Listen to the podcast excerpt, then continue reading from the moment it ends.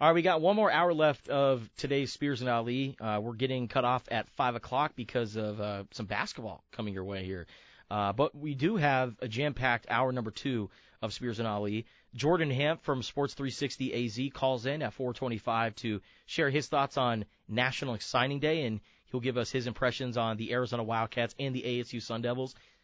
ASU very active on the recruiting trail since hiring Kenny Dillingham, and they pretty much damn near doubled Arizona's class. They're bringing in so many prospects in the first year under Kenny Dillingham. Uh, we'll get Jordan Ham's thoughts on that. Plus, we'll talk about his uh, Terrell Suggs documentary.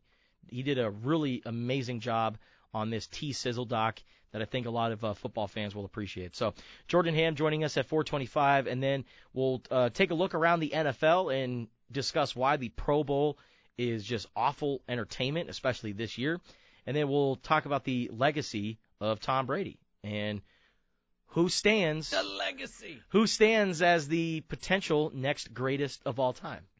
I don't mean to go first take on you today, Andrew. We're going to talk about legacies. Yeah. It, where does Tom Brady's legacy rank among other legacies?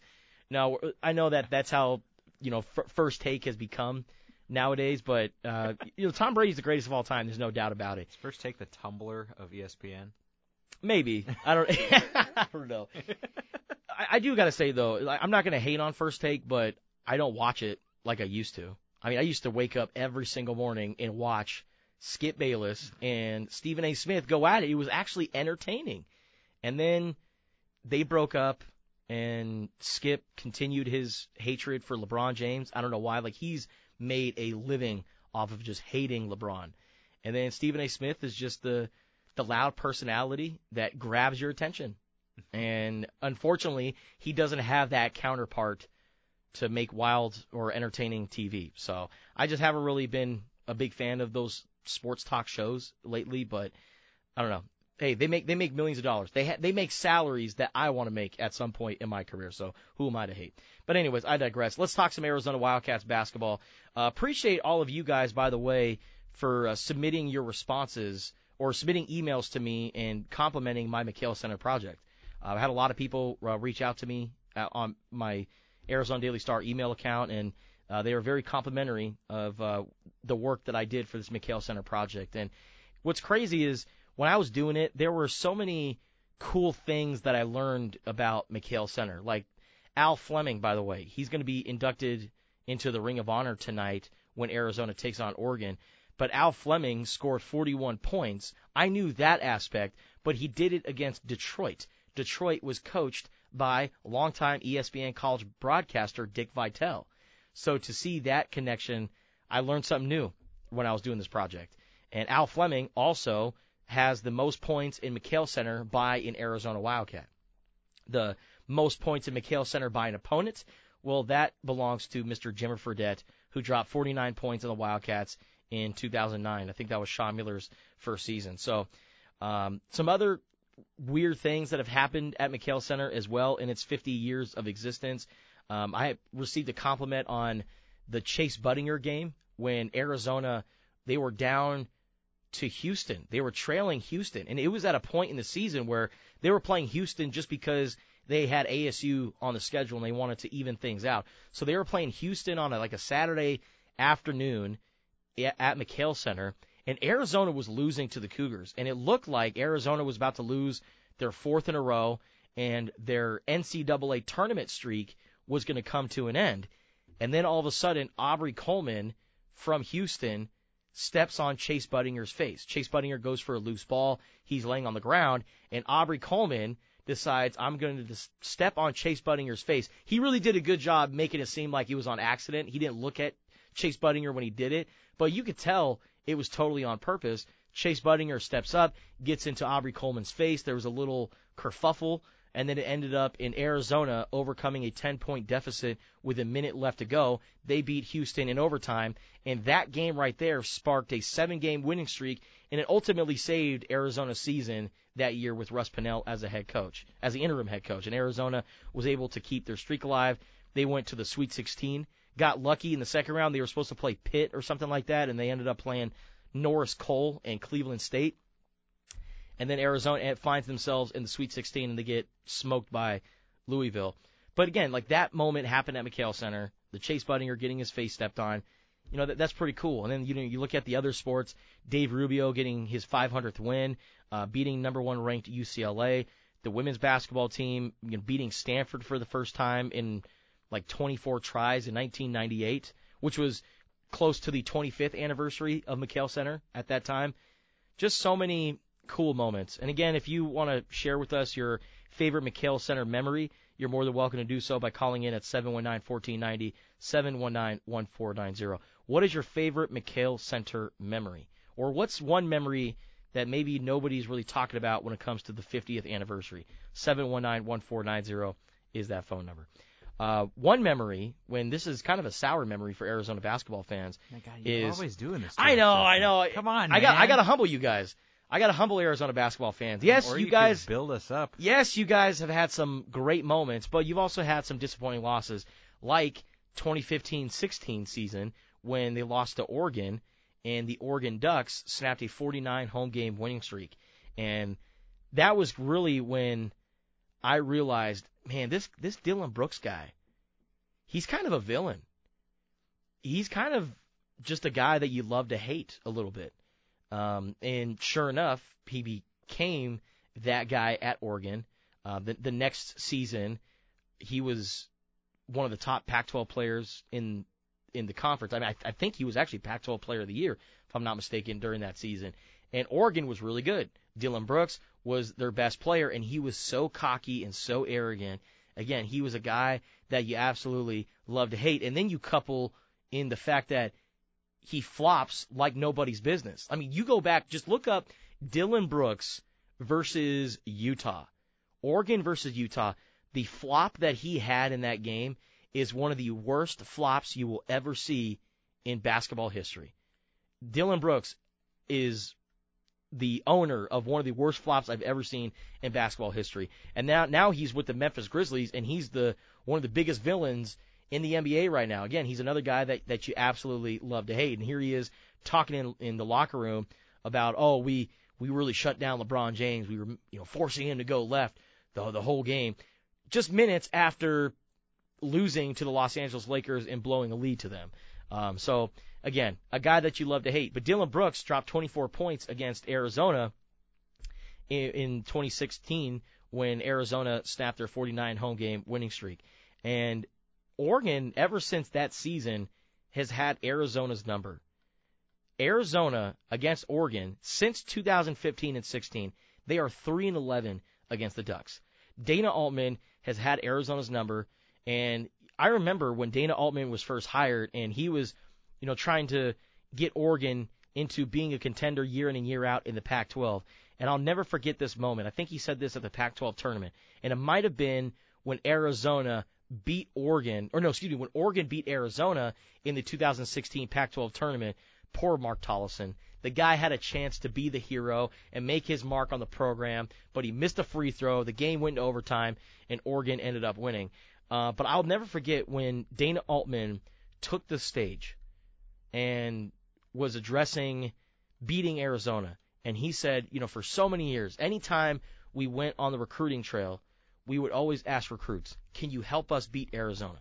They're the standard of the Pac 12 right now. Can you help us beat them? And then he developed some teams that ended up being Arizona. The Ducks are, like I said, are 11 and 3 against Arizona since the 2015-16 season. Um, and one of those losses, or one of those wins, I should say, for Oregon against Arizona was earlier this season in Eugene. Um, in Arizona, they just looked so out of sorts in that game. And I know it's really tough to win on the road in the Pac-12. I mean, it's tough to win on the road, period. But in the Pac-12, man, it is really hard. But in that game against Oregon, Arizona got a pissed off Dana Altman and they got a pissed off Oregon team because just a couple of days prior to that game, Oregon got housed at home by ASU. ASU has not been the same team since then. They've been really tumbling down the Pac-12 standings since then. Andrew, I know you're not too upset about that, but just Not thought I should throw that little out there. In Um, fact, that, that that makes up for you pouring salt in every wound that Arizona basketball has ever had. ASU is losing a handful of games, uh, and they're they're definitely you know, you hear teams hit their fifth gear right around this time. ASU went down to like gear two. Uh, they're they're not rolling right now. They They're got- they're they struggling. transmission issues. They're just they're pedaling, but they're not going anywhere. But ASU completely dominated Oregon on that Thursday game. And then Oregon turns around and Dana Altman made a great lineup change. He said, We need to shake some things up. I'm going to make a change. So what did he do? He put in Jermaine Couisnard, the transfer from South Carolina, who led the Gamecocks in scoring last season. Ever since he came over to Oregon, he's been battling a knee injury and he missed significant amount of time in non-conference play. And then he has a couple games under his belt. He's coming off the bench. Oregon loses badly to ASU, and Dana Altman's like, "All right, I got to shake some things up." Couisnard, you're in. Nate Bittle, you're pushing seven feet tall. We need your size against Arizona's front court. Both of you guys are in, and it worked out. Nate Bittle had 10 points, I think six rebounds last time they played against Arizona, and then Jermaine Couisnard, starting, I think it was his first start of the season. He finished with 27 points. That's a uh, career high for him. I feel I feel like a lot of guys always have career highs against Arizona. It's, it's always weird Everyone's always how that works. Best shot, well, that's man. what I'm saying. Like you're the hunted man, and when you're at Arizona, man, you're going to get every team's best shot. And certainly Arizona, when they played against Oregon in Eugene, they got Oregon's best shot because they were pissed off about their loss to ASU, and it was a home matchup. It was just a all the things didn't bode well for Arizona. And then one minute into the game, you got poor Kerr Kriisa getting absolutely posterized by N'Faly Dante, who is usually their starting center, but he moved to power forward. N'Faly Dante and Nate Bittle, I think they did a really good job of guarding Arizona's bigs in the second half. Oumar Ballo and Azuolas Tubelis only combined for six points in the second half. Those two guys are Arizona's bread and butter, and when you shut those guys down, okay, now you make Arizona one dimensional. Let's see how the guard play is doing. Oh, Kerr Kriisa shot two for ten from three point range in that game. Courtney Ramey had uh, a quiet double figure posting, and then Pelle Larsson uh, was also struggling in that game too. And remember, Pelle Larsson was starting at that point in time. Since then, he's been moved down to the bench, has been in his six man role, and has really thrived off it. Yes, he had a quiet game against Washington on Saturday, but has really done a great job as that sixth man guy for Arizona and has been that consistent veteran presence off the bench for the Arizona Wildcats. They need consistency from their bench production, and they're also getting more consistency from a guy like Kylan Boswell off the bench. And those are the only two guys that Tommy Lloyd is relying on right now on the bench. He's really tightening up his bench to really just seven guys, uh, which could really spell trouble for Arizona because usually in the tournament, man, you want as many bodies available as possible. And if Arizona's only rolling seven deep, uh, I'm a little concerned about that. But hey, if they get the job done, they get the job done. And Tommy Lloyd trusts these seven guys. But ever since Arizona lost to Oregon, a couple of things have changed. Oumar Ballo has gotten better and healthier from his uh, little illness. I wouldn't say little illness. He had a a very serious illness that hospitalized him three times. He's gotten better since then. Azuolas Tubelis has been an absolute double-double machine since then. Kerr Kriisa had a great weekend shooting this past weekend on the road against the Washington schools, and Cordy Ramey continues to play better basketball. So Arizona is a complete different team today compared to when they played the Oregon Ducks a few weeks ago in Oregon. But Oregon always a tough bout. So this is going to be a handful for Arizona, but I'm excited for tonight's game. And, you know, if you're an Arizona fan, get used to this game. Get used to this matchup because UCLA going to the Big Ten, They're scared of us.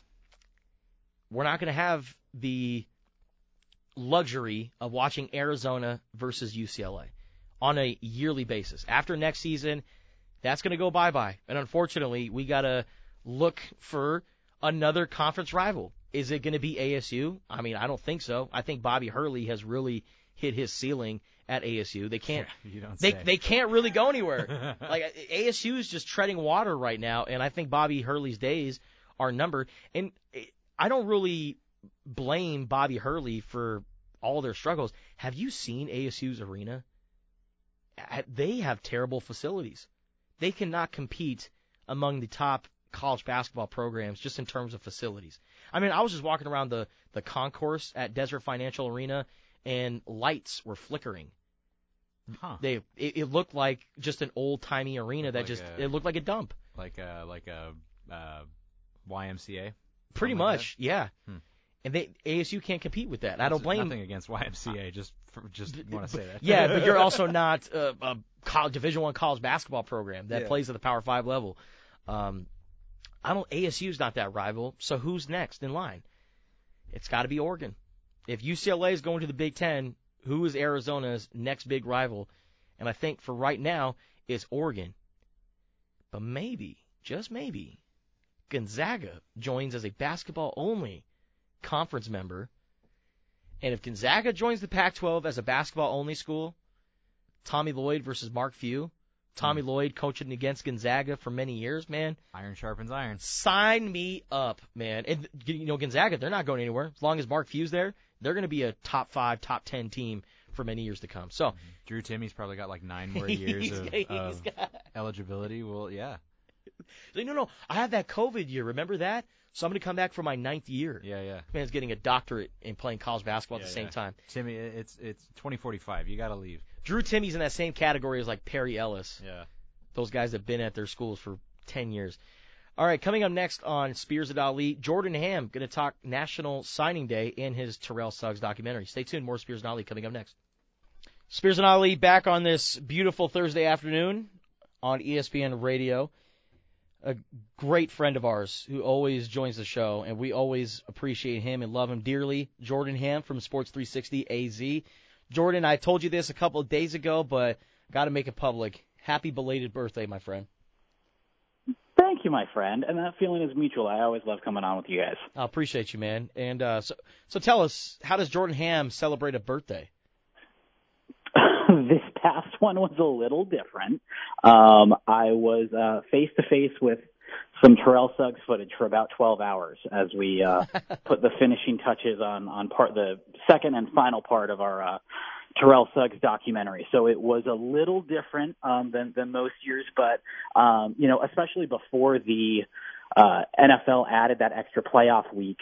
Uh, the Waste Management Open always lined up with my birthday weekend, so that was always a good time. We'd always uh, usually head out on Sunday and uh, check it out for a couple hours, and then uh, lift on back to mom and dad's house and have a uh, little birthday celebration with the family. So it, it was always a good time. Okay, I'm I'm glad that you actually did some sort of celebration because had I known you were just going to be editing Terrell Suggs footage the entire time on your birthday, I would have invaded your house like a waiter at Texas Roadhouse bringing you dessert and clapping and making sure that you felt that celebration. So I'm glad you're able to do that. And speaking of the uh, the Terrell Suggs uh, documentary, you put the the final touches on it, Jordan. Uh, what can we expect from this second and final part when we watch it? Yeah, so the with the second one, um, you know, at end of first one, we kind of teased a new coaching staff coming in. That was the Dirk Koetter era, um, and uh, some some key assistants um, uh, coaches came into Terrell's life at that time. So we kind of teased that. So get, go into the um, that relationship. Um, also, that 2002 season he had where he had 24 sacks um, and, and also led the nation in tackles for loss. So um, we highlight some key games there, um, including the, the game against Washington where he had four and a half sacks and six and a half tackles for loss. Like you just don't see stat lines like that anymore. Um, so we got Rick Neuheisel and Cody Pickett, um, who was on the receiving end of a, of a lot of those big hits. Um, and then Bobby Wade and, and Terrell also kind of recapped that, that territorial cup game. Then it goes into uh, you know draft prep um, and what that looked like for him. Um, you know he really wanted to go to the Arizona Cardinals at six. They end up trading out. So how did he feel when he saw that happen? And you know got some members of the Ravens to talk about. Uh, you know Brian Billick said like, yeah, we were doing draft prep and you know got to Terrell and Ozzie Newsome, the the GM at the time, said, oh yeah, let, let's go through this, but let's make it quick because there's no way he's going to be here. Mhm. Uh, and then he ended up falling to them and then you know kind of put final segment kind of put a bow on uh, the documentary and you know really quickly kind of recap his NFL career, but also just kind of the impact he made on the high school and college ranks here in Arizona. So, Okay. um, so yeah, it was. I feel like this could have been an eight-parter um, in some ways, uh, but you know we we got it down to two, and uh, yeah, I, I feel like it really moves and it's really you know lean and tight, and so uh, so yeah, it was fun putting together. When you talk about some of the best players to ever come out of the state of Arizona, both offense and defense, in your opinion, where do you put Terrell Suggs? In terms of college players, high school players, Uh, high school players, just you know, guys who were just so dominant at the high school level. Yeah, I mean, with Terrell, I feel it, it, he's such an interesting case because he really only got one true year at the varsity level um, with Hamilton, um, and he was a running back. So that's that's the other really interesting part there. Yeah. Um, you know, I would I would put him, of course, you know, uh, up in that upper echelon. Um, but you know, it, it's not like he had like those three or four years like Bijan Robinson or Christian Kirk Yeah. um, or Bobby Wade. Uh, you know, Bobby is, you know, he was the one that uh, you know Terrell revered in high school um, and that sort of thing. But I would definitely put him kind of in that group of just like these dudes that you know it was you know th- these were avengers amongst boys not men amongst boys. They they were like superheroes against these guys. So um yeah i mean it, it, it's when you see a talent like that like you remember when you you know you see some of those high high end prospects or high school players you know back when they were you know had all this potential in front of them and that sort of thing and it's especially gratifying seeing them take advantage and um you know build off of that each and every year. Jordan Ham from Sports 360 AZ joining Spears and Ali on ESPN Radio. Make sure you uh, check out his documentary on Terrell Suggs at sports360az.com, and uh, he's also tweeted out some links as well. Uh, Jordan, moving on to National Signing Day, uh, you were down here in Tucson uh, to speak with Jedd Fisch. You and uh, uh, your colleague Brad Sesmat, and it was a very quiet day uh, for National Signing Day for the Arizona Wildcats. Not much activity, but what did you take away just from the Jedd Fisch press conference and what's going on with the Arizona football team? Yeah, it was quiet because they got a lot of work done early. Um, you know, and and I think uh, you saw in the last recruiting class the jumps that they made on the offensive side and the type of players they were able to to bring in. Um, and with this class, I, I don't think it's as high of a degree uh, of a jump, but like they really addressed the defensive side of the ball. Like it was clear in the transfers that they brought in. It was clear in a lot of the top prospects they brought in uh, at the high school ranks. So um, I think that's the side, you know, year two with Johnny Nansen as the uh, as the DC. I think it's going to be really big for them, and if they're going to take that next step, that's probably, you know, you want the the offense to maintain or even take, you know, maybe one more step, but you want to see that progress and that depth um, that U of A. Um, for U of A to do that and, and you know kind of take that next step with the defense. I mean, I feel like top end they were pretty darn good last year. It was just they, you know, it, it's a game of attrition. You know, you you need to have that next man up, and, and I feel like they just lacked that depth. They had the the comparable, um, you know, team one in, in terms of Pac-12, but you know, it was that that second team and third team where they you they really kind of got exploited. So um, adding that depth, I think, is going to be really important. Um, you know, Justin Flowe, I think, is going to be huge. I think it's just massive that he, you know, is going to U of A, even if he has a fine career. It's the fact that he was a highly touted guy, a five-star guy, and he chose U of A to, you know, have it be his home um, after Oregon. So I think that's a, that's a really big deal. And they, you could tell just in the trenches, they really tried to address that. Um, so I think it's you know now the the expectations are there. You know Yeah. they made a great jump in year two, and now with year three, uh, you know five and seven probably isn't going to cut it. You need you want that bowl game. You know probably at least another win on top of that. So you're thinking like seven eight wins for U of A for them to continue that that trajectory that they've been on. What's the what's one newcomer you're really excited to watch? I mean, you mentioned Justin Flowe, but man, outside of him, Arizona's got a lot of really talented newcomers through the transfer portal and through the high school ranks.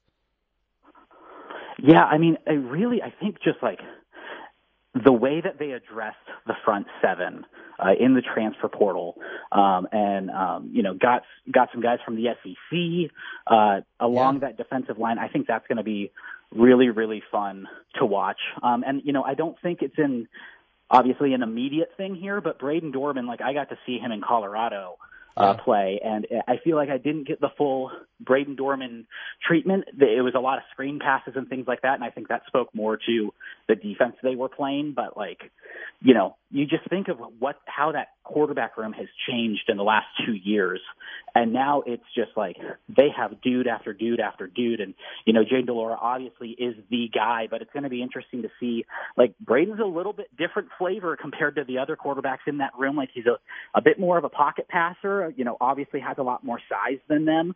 Um, so seeing him kind of take on that Jedd Fisch offense over the coming years is going to be really, really interesting.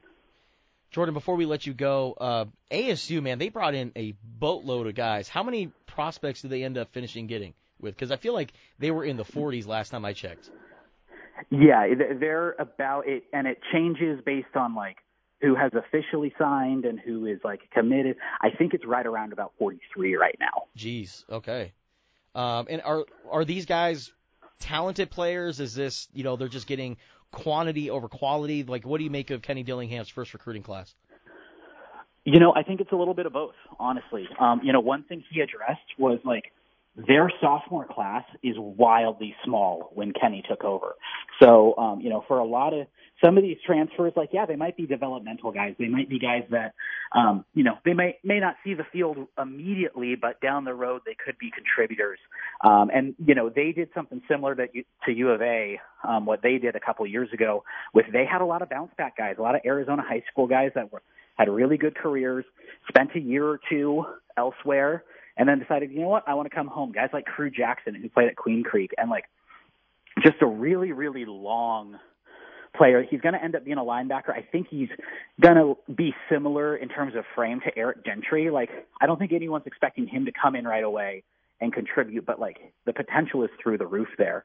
Um, and then, you know, the, the big news was Jaden Rashada yesterday, the, the four-star quarterback. He was signed with Florida, um, asked for his uh, LOI release on January 20th after, um, you know, a lot of, I don't know if it was confusion, miscommunication, potentially just dishonesty of like what the um, NIL looked like for him, but um, something happened, and uh, so he he asked for his release. And um, you know, Kenny Dillingham had a really good relationship with uh, uh, Jaden and his family, and uh, actually his dad played at ASU in the 90s. Mm. Um, so he's now coming to ASU, um, and is just another guy. Now, you know, same thing. You look at that quarterback room. It's Drew Pyne from Notre Dame. It's Jacob Conover from BYU. It's Rashada. It's Trenton Bourget, who is the uh, incumbent starter. Um, and you know, Kenny has already said week one for spring ball, like Trenton's going to be the number one QB, and and we'll let the the competition play out from there. So there's a lot of really intriguing options there in the quarterback room. All of a sudden, when it looked, um, you know, a little bit thin uh, coming out of this past year. Jordan Ham from Sports 360 AZ joining Spears and Ali on ESPN Radio. Be sure to follow him on Twitter and check out his Terrell Suggs documentary at sports360az.com. Jordan, love you. You're the man. And once again, happy belated birthday, my friend. Love you too, brother. Appreciate you. Thank you. All right, coming up next on Spears and Ali, let's talk about the legacy of Tom Brady. Who's the next greatest of all time? Plus, the Pro Bowl is for the birds. We're talking NFL right here on Spears and Ali. Andrew, you'll appreciate this. Will I? On this day in sports history, uh, Scotty Bowman, the longtime NHL coach, uh, became the first coach in NHL, NHL history to win a thousand games. Scotty Bowman coached for the St. Louis Blues, Montreal Canadiens, the Buffalo Sabres, the Pittsburgh Penguins, and the Detroit Red Wings. Coached for some very notable franchises. Yes, he This did. guy's like the uh it's like the Phil Jackson of NHL. Who is who is the greatest hockey coach of all time? wow. In, in your own opinion? Because like I I can do basketball no problem. Like I could do you know NFL, but obviously I'm not this big hockey savant. You're you're our in-house hockey guy, so I'm like, oh, Andrew I might probably know. don't know enough like coach Coaches? history right Yeah. now to to give you that answer. I Well, S- currently well, Scotty, do? well, I don't Scotty know. Bowman. I can definitely tell you who the most hated is. Who? Uh, John Tortorella. Okay, why is that? Um, just ask his players. Word, word. All right, let's talk some NFL here. Um, as, as we all know, the Pro Bowl is coming up here, and the Pro Bowl is just going to be awful television. I mean, it was already once Could be good. awful TV. Man, I know that these guys are the best at what they do, but the people want to see star power when it comes to the Pro Bowl. That's why people tune in. They want to see the best of the best play against each other. Yes, I know it's a a watered down scrimmage, so guys really aren't trying their best because it's the end of the season, right? These guys are injured. They've been banged up all season long. They're not trying to be a magnet for more injuries during the Pro Bowl, so they're kind of taking it light, unless you're uh, rest in peace, Sean Taylor. Sean Taylor, his Pro Bowl highlights are just absolutely insane. That guy laid the wood in the Pro Bowl. Just look up the the Sean Taylor hit in the Pro Bowl there. But um, the the Pro Bowl is just a a product that it's at the end of the season. It brings all the stars into one place, and it's a made for TV event, and it's not really what it used to be anymore. The the best the best would go out and play, but since you know a lot of stars are usually hurt at the end of the season, now guys are like, ah, I'm sitting out of the Pro Bowl, I'm not going to participate. I got to go get my rib worked on. Like Justin Herbert, he's got to get shoulder surgery. Um, you have Josh Allen dealing with injuries. You have Joe Burrow also dealing with injuries. All these star quarterbacks have all had long seasons and they're just trying to rest up, recover, and get ready for the next season. So with these guys, the star quarterbacks, not playing in the Pro Bowl, they got to call in some backups. Hey, somebody's got to play quarterback in the Pro Bowl. So the AFC, they have so many injuries. Here are the quarterbacks for the AFC in the Pro Bowl. Snoop Huntley. For those who don't know who Snoop Huntley is, Tyler Huntley. He's the backup quarterback for the Baltimore Ravens. Snoop. Snoop. Oh, that's his nickname. Oh. Tyler uh, Snoop Huntley. Um, S- Are you saying Snoop? or- Snoop. Snoop. Like Like Snoop? like Snoop Dogg. Hmm. Snoopy. Yeah, Snoop Dogg. That's his nickname. I think that's um, taken, Tyler. Y- yeah, you can't. well, I didn't. Not know- for nothing, but I think that's taken. But he got. I think he recently got this this nickname because I don't remember him going by Snoop when he was at Utah, but he goes by Snoop Huntley now. He's he threw five touchdowns this year. He threw five touchdowns this year, and he's playing in the Pro Bowl. Uh, let's see who else they got. Trevor Lawrence. I get it. Hey, Doug Pederson, the, the Jaguars. They had a really good year this year. I totally understand getting Trevor Lawrence in. Former number one overall pick, viewed as a guy that's a part of this next great generation of quarterbacks along with Josh Allen and Patrick Mahomes. I get putting Trevor Lawrence in. But let's look at the other quarterback they have. Derek Carr from the Las Vegas Raiders. The guy who got benched for Jarrett Stidham. The guy who's on the trade block, probably going to, you know, not probably, he is going to be playing for another team next season. He's playing, he's representing the Raiders in the Pro Bowl. Those are your Pro Bowl quarterbacks for the AFC. Just, just nasty. Just absolutely nasty. And you know what? Derek Carr, this is actually his fourth Pro Bowl. Derek Carr has just as many Pro Bowls as Kurt Warner, Eli Manning, Matt Ryan, Drew Bledsoe, and Randall Cunningham. I mean, hmm. those are great court. I mean, Derek Carr, respect him for everything that he's had to deal with regarding the Raiders organization for the last couple of years, but for Derek Carr to be mentioned in the same sentence as those guys, I don't know, just a little off, little little off. But anyways, uh, Pro Bowl, not gonna be watching it this year. Don't really care about it. You're I mean, never really cared about it uh, over the last several years, and now that we got Derek Carr and Tyler Huntley and Trevor Lawrence playing quarterback for the AFC, yeah, just don't really care about it. You just hate flag football. I don't- Sure. yeah, I mean that's pretty much what it is. Uh, all right, the legacy of Tom Brady. So as we all know, Tom Brady retired yesterday, announcing it on a beach, getting emotional, talking about all the the opponents, his teammates, Yeah, where was how he? how he's so thankful. It looked like he was outside of like a hotel, a motel, or a Holiday Inn at in Flo- Fort Lauderdale, and I don't it, like it was like a literally like a two star, three star hotel in in Fort Lauderdale, Florida, and you hear like a plane go over. That's the thing is like he's getting emotional, and you just hear this just flying over Tom Brady. Maybe that's foreshadowing. Maybe he becomes the new quarterback of the Jets, and it's like it was right there in, our, in front of our faces. He's announcing his retirement, and then there's a the plane flying over. Should have known he was going to the Jets. That's why he was. That's Yeah. why he was on that. He knew it was a it was a causeway. yeah. That's how Tom Brady works. He saw it in the distance. He's like, all right, start the video, start the video. Um, The real ones will know. but it's crazy how his career started as sixth round pick out of Michigan. He won at Michigan, but then became a sixth round pick to the New England Patriots, was a backup to Drew Bledsoe, and then Drew Bledsoe getting hurt and him going in there and becoming Tom Brady. Like it's crazy how Tom Brady's story started.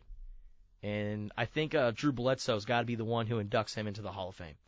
Drew Bledsoe's got to be the one who either tells him that he's being inducted or he's inducting him at his ceremony. Because uh, if that doesn't happen, what what's the legacy of Tom Brady?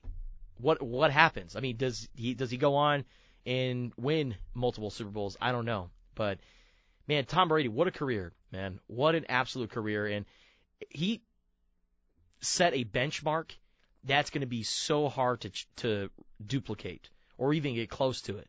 And I think out of all the quarterbacks right now who are capable of getting to that level, I think really the only one is Patrick Mahomes.